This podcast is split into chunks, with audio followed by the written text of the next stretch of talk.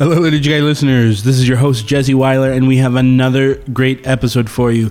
This week, we are talking about noble beauty and noble simplicity. You may have heard these phrases in regards to church architecture or the liturgy itself.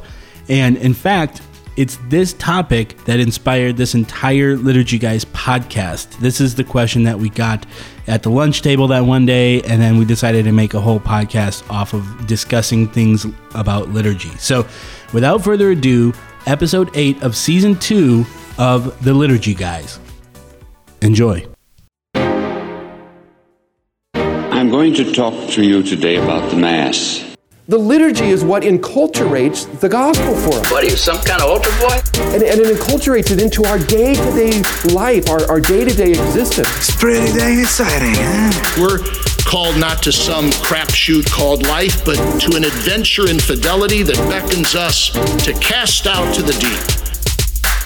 The Liturgical Institute is proud to present the Liturgy Guys. You know, when I look at these microphones and the soundboard and wires, I see what appears to be sumptuous display. Yeah, very. The soundboardness of the soundboard is very opulent. You know, it does not look simple, does it? No. It's got a nobleness to it, but it's beautiful. Like, well, it is. Maybe it's a beautiful soundboard. It is. Yeah, it has soundboardness. It has there are no knobs on that thing that don't do anything. Yeah, right? But I will tell you, there's plenty of knobs on here. What's this one do? No. But I will tell you that we're probably using about there's like a 5% knob usage on this thing. Oh, yeah. I'm not using everything on here. Well, then that is mere sumptuous display, isn't it? Yeah. Wow. What a sumptuous display. If that had noble simplicity, then it would be way better. Well, if it was, I'll tell you this. If it was nobly simple, it would only have the knobs on it that I was using. Yeah. But you know what? I'm going to tell you. Yeah, please. Remember long ago I said Dan Steele, who got this whole thing started, we asked someone to tell him, Dan Steele, have you listened? Somebody finally did.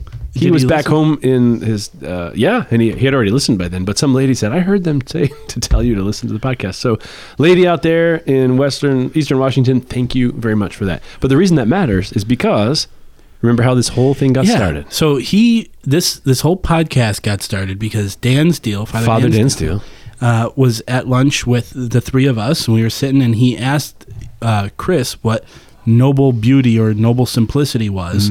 Mm. But he said it a little more aggressively, I think. He was like, isn't it supposed to have noble simplicity? And we were like, our heads exploded. Well, I was especially, because I explained all that stuff in class. Yeah, you were his teacher, I know. He's probably the least aggressive person I know. No, he wasn't aggressive. It was just, it came out as, it was a real question, but it's a trigger. It's a trigger word for us. Yeah, it was accusatory. Yeah, so what's up with noble simplicity? Well, it does say noble simplicity in Vatican II.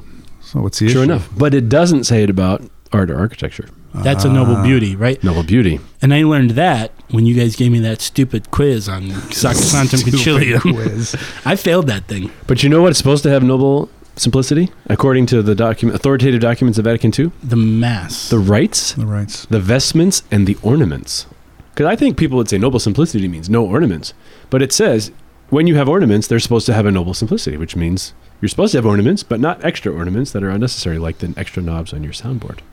Right. Well, yeah, those would be ornamental, I guess. Well, they actually do work, right? I can do really cool sound effects. Can you do something? Try one. Oh. Yeah, I'm going to... Okay, I will make it sound like we're on helium. Are you ready? Okay, do it. We're on helium right now. No, we're not. We can do it in post. Oh, okay. So it shouldn't sound like that now? No. Just play with it. Gosh. Okay. I do everything in post. Hey, do you guys... post haste is what you do. All right, anyway, we'll skip that bit. Okay, so... Skip the bit. So... The rites and what else? The ornaments and the vestments. The ornaments are supposed to have noble simplicity. They should radiate noble simplicity. Is that right? They should radiate with a noble simplicity. Full Nobilis simplicitate. So what counts as an ornament? Is like a chalice an ornament? A tabernacle? Well, they can be ornamented. An ornament is a thing added to something that indicates festivity or use or purpose. So if you put a cross in a church, it doesn't have any structural purpose there, but it indicates how the building is used. So if you have ornaments in a church, say paintings, mosaics, leaves, flowers, things like that, they're there to indicate the importance of the event. But if there's too many of them so that the event gets lost and it looks like a flower show, then you have a problem. If there's too many ornaments on the altar that you can't see the altar, then that's not a noble simplicity. That's an overwhelmed by... ornament. So simplicity makes the truth of the thing clear. That's what simplicitas does. It allows its unity, its unified whole to be known.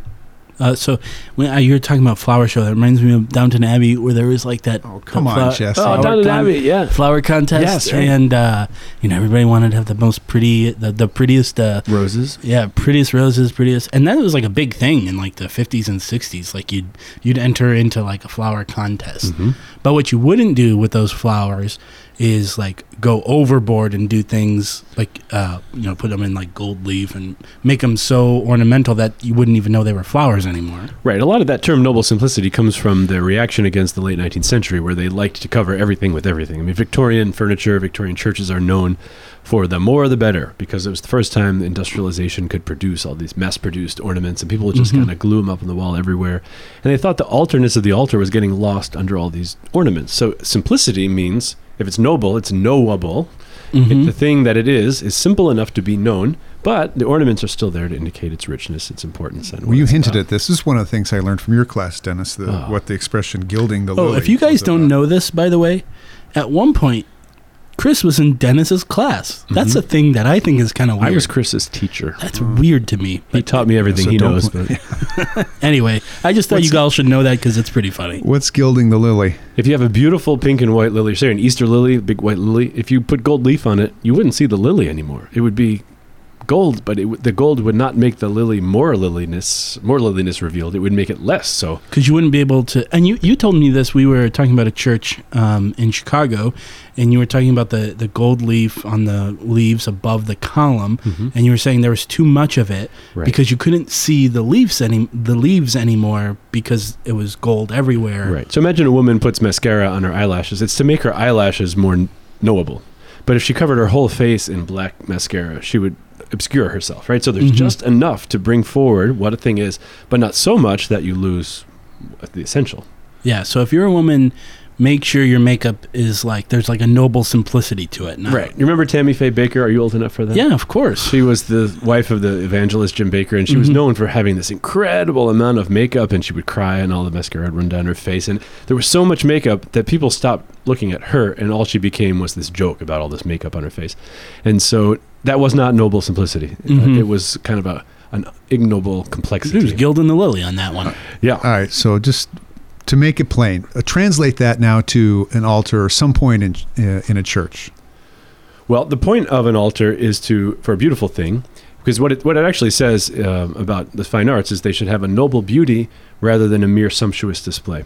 It's miram sumptuositatem. Sumere is the Latin word to spend. So rather than mere spending, look how rich we are, we're going to spend all this stuff, to let the noble beauty, the knowable beauty, the revelation of ontology of the thing to come through. So the alterness of the altar should be clear, but if it's so simple that it looks like a dining room table in somebody's house, then that's not noble. That's not knowable as an altar, as something different from a table. So it has to be rich enough and expressive enough with enough ornament to show what it is at the level of its importance, but not so over ornamented that you can't see what's.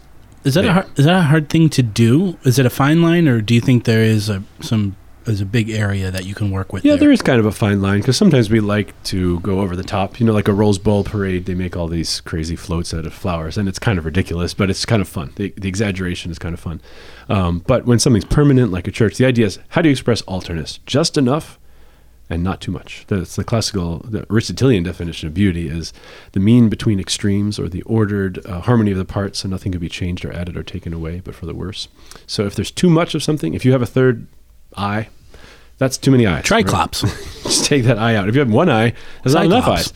That's an easy one. We're supposed to have two. Three is too many. One is too few. When it comes to other things like altars, how much marble should it be, or how much of this or that, then it's a little harder question. But basically, the principle is the alterness in all of its magnificence, its eschatological glory, its Christness, its heavenly reality, but tableness, all those things should be manifested as glorified and not just ordinary. If there's not enough glorified stuff, then it's not really revealing the sacramental nature of an altar. I guess where this really comes into play in most people's minds is you hear people say all the time, oh, why do you need that gold chalice that costs $10,000 with all these gems on it? And you could use that money to start programs for the poor people in your neighborhood and things like that. That's not simple. when I think about something being nobly simple. But it is because well, I know that. But tell the people who say that. Yeah, people who say that. Gosh, say that. You know what you're talking about, Jared. Come on. Well, the point of a thing is to reveal what it is at the level of its dignity. So we would say, well, an earthly simplicity is just to have a little clay cup. But a clay cup does not reveal the heavenly glory that is actually a real component of that liturgical thing. And so it has to have that glory, that radiance, that notion of being set apart. In fact, that's what Vatican II in Sacrosanctum Concilium says, that sacred objects and art are set apart.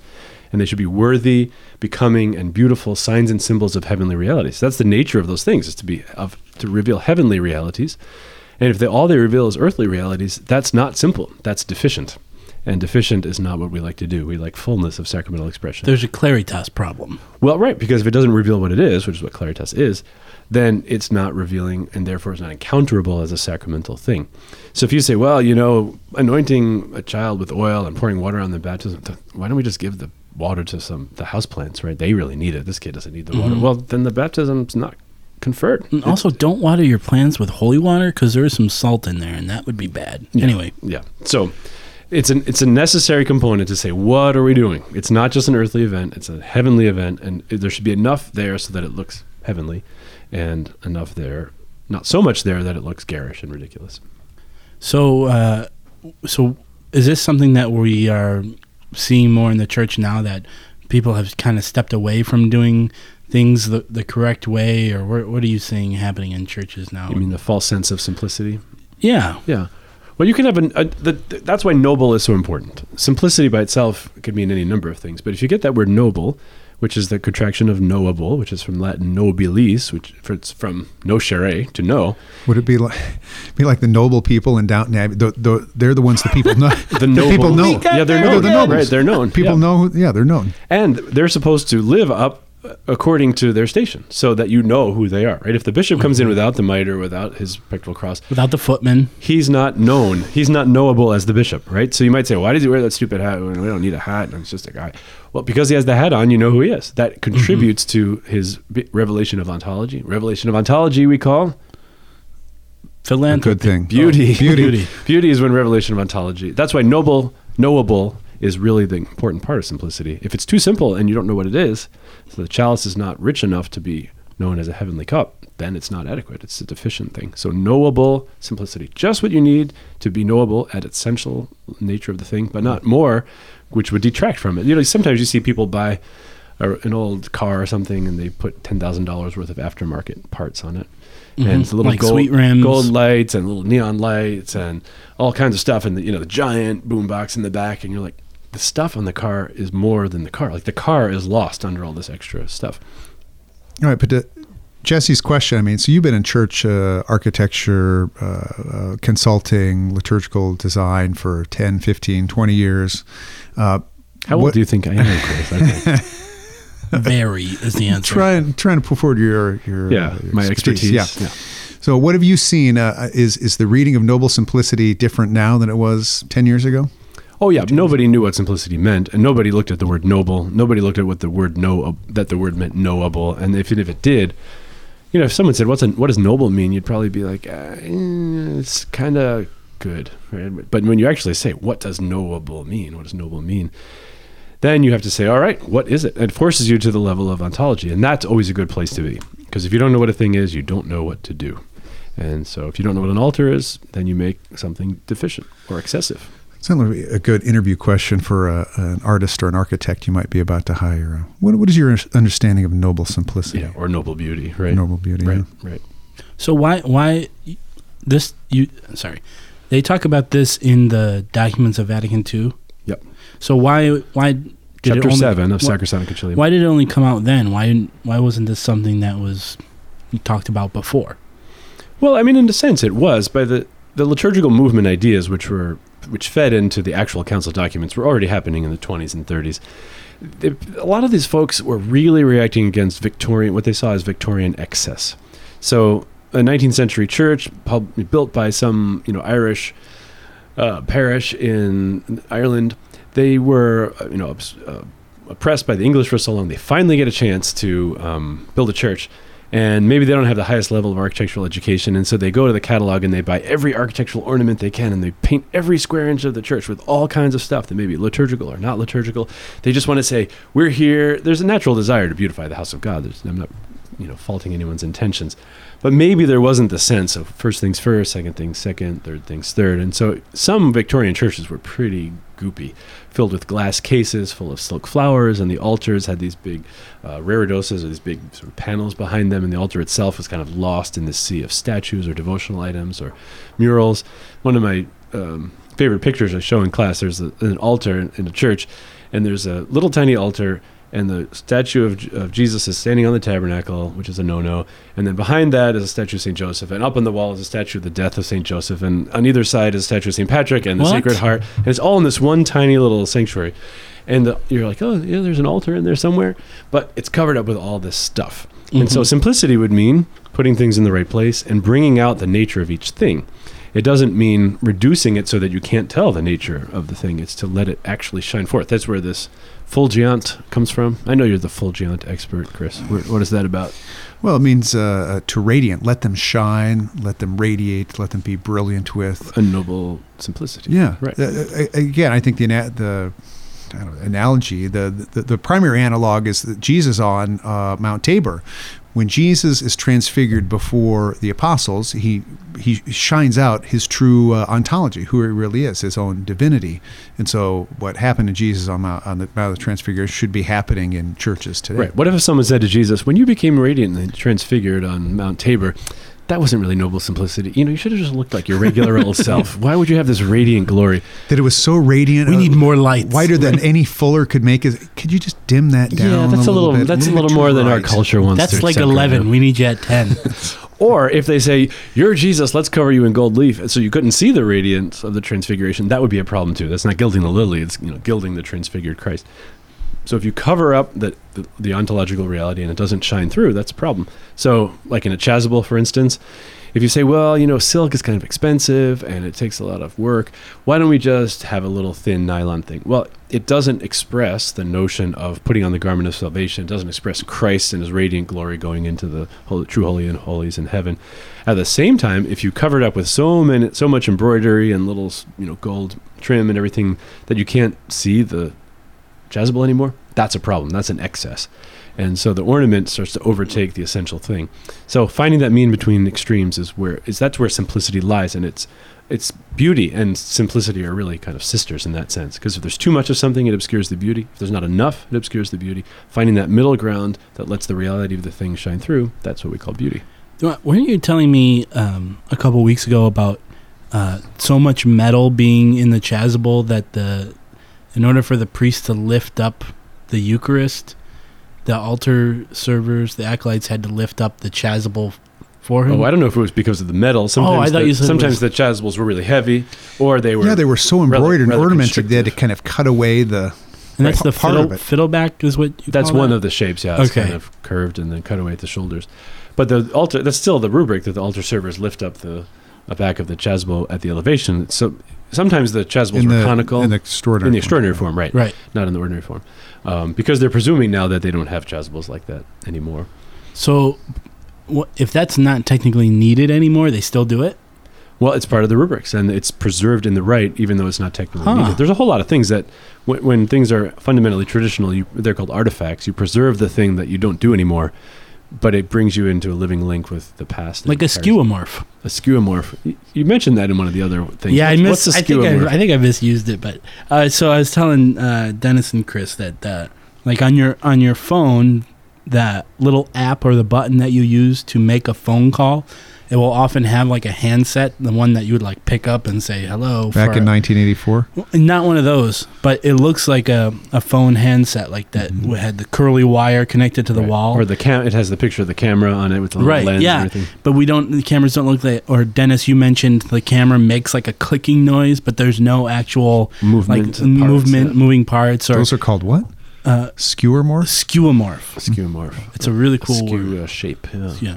And anyway, so that's kind of what you were talking about. Right. Now, those add to the reason they have those is because they add to the knowability. What is this thing that you're about to press? Well, I don't know what a rectangle like my iPhone looks like, but I know that phone shape. And even though it's not literal, it contributes to the legibility of the thing. So it's actually part of, that's the nobleness of your app there. Right, but it could look like a cell phone rather than a phone handset or something like that. So, but yeah, so especially phones, they're really riddled with those types of things. So, but I think what you take from all of this is always back to the ontological question. If there's, what is the thing? If it has a glorious, transcendent, sacramental, heavenly, eschatological nature, it needs to show that in order to be what it is. And that complexity of gold, gems, richness is actually part of its simplicity.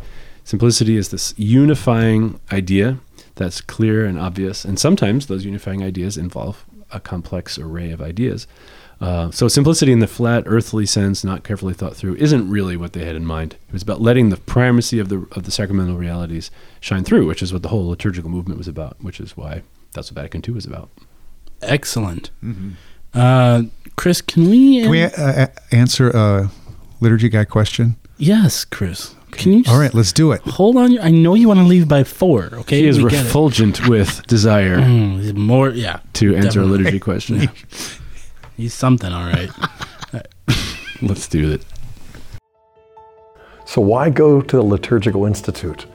Well, if you want to serve the church and do liturgical studies from the heart of the church, you won't find any place quite like this. This place is faithful to the magisterium, but it's a dynamic orthodoxy, not dry. And at the same time, it not only makes the faith come alive, it also empowers you to help that be the experience for others as well.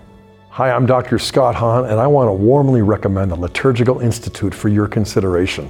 Pray about going and studying and sharing the richness of our living tradition. Mail call! Mail call! Oh, Moses, why do you question me? Why do you care? Today, we have a similar debate over this. Anyone know what this is, class? Anyone? All right. Dennis, we have a question just for you. Are you ready? Just for me? Yeah. So this is from Rudiger, or maybe it's a female. What was the female's name? Kunigunda. Kunigunda. Okay, this was from Kunigunda. Well, let's say Rudiger for this time. Okay, Rudiger or Kunigunda. Thanks for the podcast. I've been telling my friends to listen. Keep it up. I enjoyed the second Coffee Talk episode and have a question about Dennis's discussion of using columns in churches. It seems to me that classical columns are fundamentally pagan in their origin and shouldn't be used in churches. Why should a column that was used in temples to false gods be used by Christians? Thank you. This is a good question. It is a good question. Whoever sent this question in, very smart. I am Rudigerius. Since it's a question about columns, I'll call Rudiger Rudigerius. Rudigerius? That's the Latin version of that. Is that the pagan version? I guess so. Rudiger, why do you have a pagan name? That's right. If you think about a lot of names like that come out of the Roman tradition before Christianity, they become Christian when a saint who's born with a pagan name becomes a saint, and then it becomes a Christian name from then on. It's a kind of baptism of that name. And you can say the same thing about architecture, because there are two ways to look at things. One is the pagan world is the opposite of Christianity, and therefore it should just be, pushed aside and start over.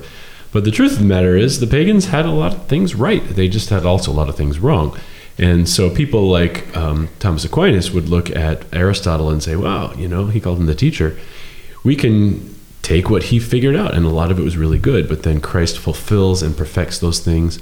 Or you can say the same about Plato, or a lot of the Greek philosophers in particular. They weren't Christian yet. They could be easily fulfilled in Christianity, and columns are the same way. Column has a head and a foot, as we've talked about, and a shaft in between. A column represents person. And in the ancient Greek world, sometimes they represented gods, or they represented people who were slaves. And you say, why would we want false gods and slaves? But the Christians can look at a column and say, well, it's no longer a slave, but a friend. A column holds up the wall, the roof, the way a Christian holds up the activity of the church. And so it gets this Christian fulfillment. This is what the church calls enculturation. Mm-hmm. So you take something that has good in it, and you glorify it, perfect it, bring it to its own perfection. And so instead of being the enemy of the church actually lets this stuff grow to the perfection that it was meant to have and make it better than it was, and can come right into Christian worship. What is the limit with something like that? Because I would probably posit that not everything can be baptized to be a good thing, right? Well, it has to be purified and elevated. So the rules for enculturation, one of them is that you never want to have syncretism. What's that? Syncretism is the combination of things mutually damaging to Christianity. So if something comes into Christianity and damages it, you can't keep it. So you have to... So that's the opposite. That's kicking something out. Well, purification of something is necessary if it's contrary to Christianity, okay, and then you bring it in. If you just bring it in as it is, then you can get things like voodoo. You know, sometimes you go in these shops, yes, and you see these candles or these soaps, and if you, it's like got Mary on the... Whoa! What'd you have for breakfast, Jesse? These chairs are the loudest chairs I've ever sat in. So anyway, if you go into a shop and you see a candle and it might have a saint, somebody on it, and underneath it says, "Light this candle for the death of your enemies." That's not... That's not been purified. Yeah, you see those things. It's a kind of a voodoo thing, man, or Santa Muerte or Santeria. It's a combination of a false ideology with Christian theology that's damaging to Christianity. But Christianity, when it came to architecture, said, hey, the Romans and the Greeks figured this out. Columns are people. People are pillars of the church. And our columns are used in our churches. And so now we can understand them as Christian theological things. And therefore, they're not contrary to the faith. This question, Rudiger, has inspired me to possibly ask Dennis and Chris to talk about this for an entire podcast. I'm fascinated by this. By columns or the use of pagan things? By purifying things that appear to be or were pagan and purifying them. So, well, hopefully that answers your question, Rudiger. And if you have a question for us, you can email us at questions@liturgyguys.com. Thank you and God bless. Oh, wait, Chris, did you want to add anything to that? Yeah, we tied him up. He was complaining too much. Kevin was jealous. So we had to tie up Kevin, too. The two of them are over there, yep, wondering when we'll let them go. It's a shame. It's a real shame. They need to be purified and sanctified. And elevated. And elevated, and absolutely. Their syncretism will no longer be a problem for us. All right. Well, God bless. The Liturgy Guys is produced by the Liturgical Institute. If you like what you've heard today, like us on Facebook and follow us on Twitter. And be sure to check out liturgicalinstitute.org to discover more about our degree programs, public events, and publications. Refresh your soul and renew the church at what Bishop Robert Barron calls one of the very best places in the country to receive formation in the Catholic liturgical tradition.